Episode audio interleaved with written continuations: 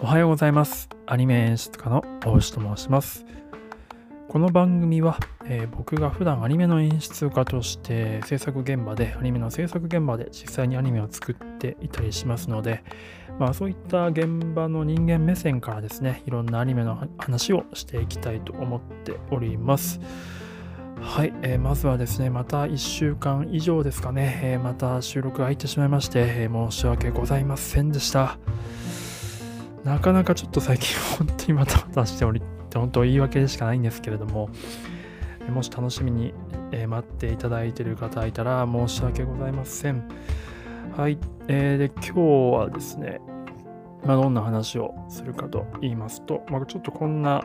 えー、と記事を見つけたのでちょっと話したいなと思いました、えー多くの人の人生を変えたアニメ参戦。大げさです。すいません。多くの人の人生を変えたアニメ参戦。大げさでしょと思ったけど本当でしたというタイトルの、えー記事です、まあ、これあの Yahoo ニュース的なところで違うか、えっと、マグミクスっていうサイトで、えー載ってるんですけれども、うんと、まあね、人生を変えたアニメっていうのはまあ結構ある人とない人とまあもちろんいるとは思うんですけども僕もまあこの業界に入っている、まあ、この道を選んでいるので、まあ、もちろん、えーまあ人生を変えたというかこの業界に入るきっかけがですねやっぱアニメだったっていうのはありますのでちょっとこの記事がちょっと目に入ってですねちょっと、えー紹介してみたくなりました。まあ、これ誰にとっての人生を変えたのかちょっとよくこの記事を見ててもよくわからないんですけどなんか多くの人にとってっていうことらしいです。多くの人をアニメ沼に、えー突き落とした人生を変えたアニメっていうことらしいんですけども、まあ、これどうやってヒアリングしたのかちょっとわかんないんですけど、なんかとりあえず、あの、紹介します。すいませんね。どんどん適当になってきた。はい。まず一つはですね、コードギアス反逆のルルーシュ、2006年10月から放送ということなんですけども、コードギアスってもうそんなに昔のアニメなんですね。14年、15年ぐらい前のアニメ。ああ、もうだいぶ時間が経っちゃいましたけど、まあ、サンライズさんの、えー制作したアニメでかなり有名でいろんなシリーズがねスピンオフとかも出てるんですけどもうんと僕はちょっとまだ恥ずかしながらしっかり見てなくてですね、まああれなんですがすごくやっぱりこれもうんと、まあ、予想を裏切る展開と豪華スタッフ陣による制作で高い評価を受けている本作。伏線につく伏線や意外な展開に予想を裏切られ面白いアニメってこういうことかと感銘を受けた方もいるのではないでしょうかということらしいんですけども、まあ、あとねクランプさんが、うん、とデザインで関わってるから、まあ、結構そういう美麗な絵が好きな方とかは、えーすごく食いついてるということらしいんですよね。うんまあ多分好きな人もかなり多いんでしょう。なので僕もまどっかで見なきゃなというふうに思ってるんですけども、まずは、えーコードギアス反逆のルルーシュでした。そしてもう一つ、えークラナド、えークラナド2007年10月からということで、これもまあ10月放送期だったんですね。まあ、年は違えども、えーコードギアスの1年後ということで出た、まあ、これもこれもまあ14年ぐらい前のアニメということで、クラナドはもともとゲームが原作で、それがまあアニメ化してて、で、これなんか確か東映アニメーションと,、えーと京都アニメーションと2つで作られてるんですよね。多分これは、えー、と京都アニメーションの方だと思うんですけれども、まあ、ちょっとこれも恥ずかしながら僕未見でしてですね、ちょっと見なきゃなと思ってるんですが、うーんと、まあ、一見普通の学園アニメに見える本作ですが、家族との確執やトラウマ、病気との戦いなど、登場人物たちのリアルな苦悩も描かれていると。で特に岡崎の岡崎という、まあ、キャラクターがいるんですね。岡崎の高校卒業後を描いた第2期は、えー結婚や就職、出産などのライフイベントに直面し、拙いながらも必死に日々を生きる岡崎の姿に涙を禁じ得ませんということですね。いや、ちょっとクラナドもまた確かに絶賛する方よく聞くので、うんと、どっかで見なきゃなと思っておるんですけども、これも結構確かシリーズ第何期かあったんで、結構見るの大変だなと思ったり してますが、ちょっと勉強しなきゃですね。はいまあ、結構あの京都アニメーションさんのね、まあ、黎明期といったらあれですけどもまだまだそんなにまだ有名ではなかった時の、まあ、実績を残したアニメなので、うんと、要チェックですね。はい。で、そして3つ目です。えー、いきます。広角機動隊。スタンドアローンコンプレックス。2002年10月から放送ということで、えー、まあ、これも10月なんですね。10月に人生を変えるアニメが登場する説みたいなことがなんか出ちゃいそうですけども、えー、2002年ですから、まあもう19年前になるのか。はいまあ、広角機動隊はあの劇場版、押井さんの、えー、映画が今有名で、あのアメリカのビルボードとかでも、うん、トップ10に入ったりとかして、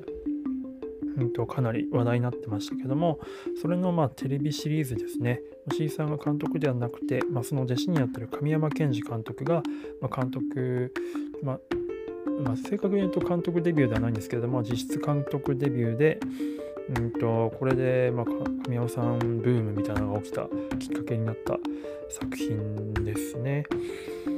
でこの後セカンドギグ、スタンダードコンプレックスセカンドギグとか、えーと、ソリッドソサエティとか、なんかいくつか、えーと出まして、で今確か最近もネットリックスの方で2045の方がえー、出てて、フル CG アニメだったと思うんですけど、まあ、広角機動隊シリーズは今もまだ若干続いてたりとかするという感じの、まあ、そのぐらいインパクトを与えてて、まあ、実写の映画の、あのマトリックスの方にも影響を与えたりとか、うん、してるというようなアニメなので、まあ、非常に、まあ、金字塔アニメですよね。まあ、SF アニメで2030年を舞台にしたアニメなんですけど、まあ、これがですね、えー、なんでこれを最後に紹介したかというと、まあ、記事の中で一番最初にこれ出てるんですけど、えー、とこれあの僕にとってもですね、非常にエポックメイキングでして、まあ、この作品が僕をアニメのドツボにはまらせて、で、えー、アニメ業界を目指すきっかけになったといっても、まあ、過言ではない作品なんですね。まあ、なので、まあ、まさに文字通り僕は、んと人生を変えたアニメ参戦の一つ目のこの広角機動隊に、えー、アニメ沼に落とされてしまったと。まあ、まさにこの記事の中の対象者であるということなのでちょっと自分の中で笑っちゃったんですけども、はいまあ、この筆者の方も記事書いた方も、まあ、ハマったみたいですね。あのまあ、ちょっと自分の話で恐縮なんですけども大学時代ですねあのかなり、えー、時間を持て余しまして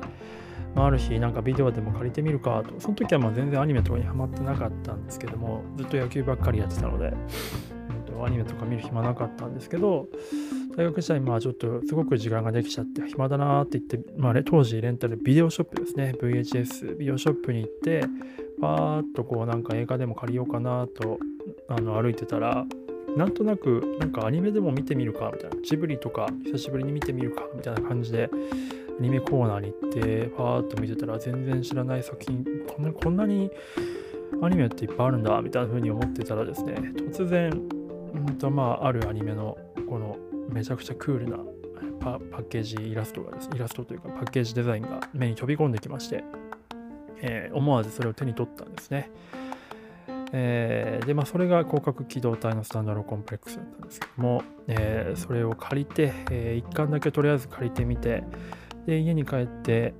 まあ、VHS をですね、入れて再生したら、もうめちゃくちゃ面白くてですね、うんとまあ、当時僕、まあ、一応理系の学生だったんで、まあ、こういった、まあ、知的欲求みたいなのが当時あったんでしょうね。えー、そういったものをすごく満たしてくれて、かつまあエンタメとしてのバランスも、まあ、めちゃくちゃ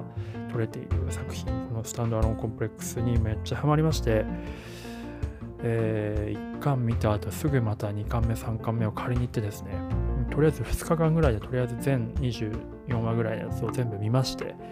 うん、もうそっからですね、きっかけも他のアニメも今更時期に見ていくようになったという感じになってました。まあ、そっからもう、まあ、あの2クールアニメ、いわゆる、えー、と3ヶ月で1クールなんですけど、2クールアニメだとまあ6ヶ月間、全26話とか、まあ、24話から26話ぐらいがまあ、一般的ですけども、ツークールアニメっていうと、まあ、そのツークールアニメを、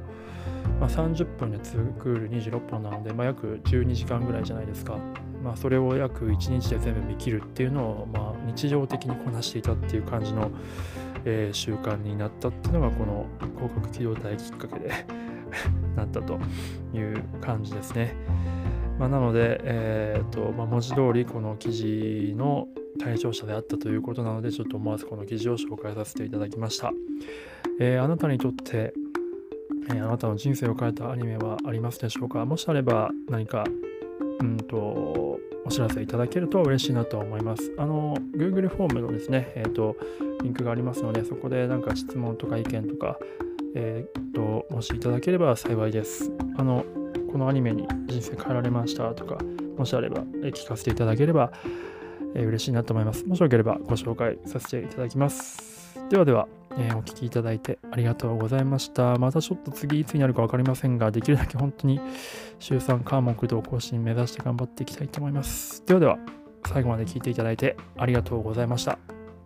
素敵な一日をお過ごしください。ではまた。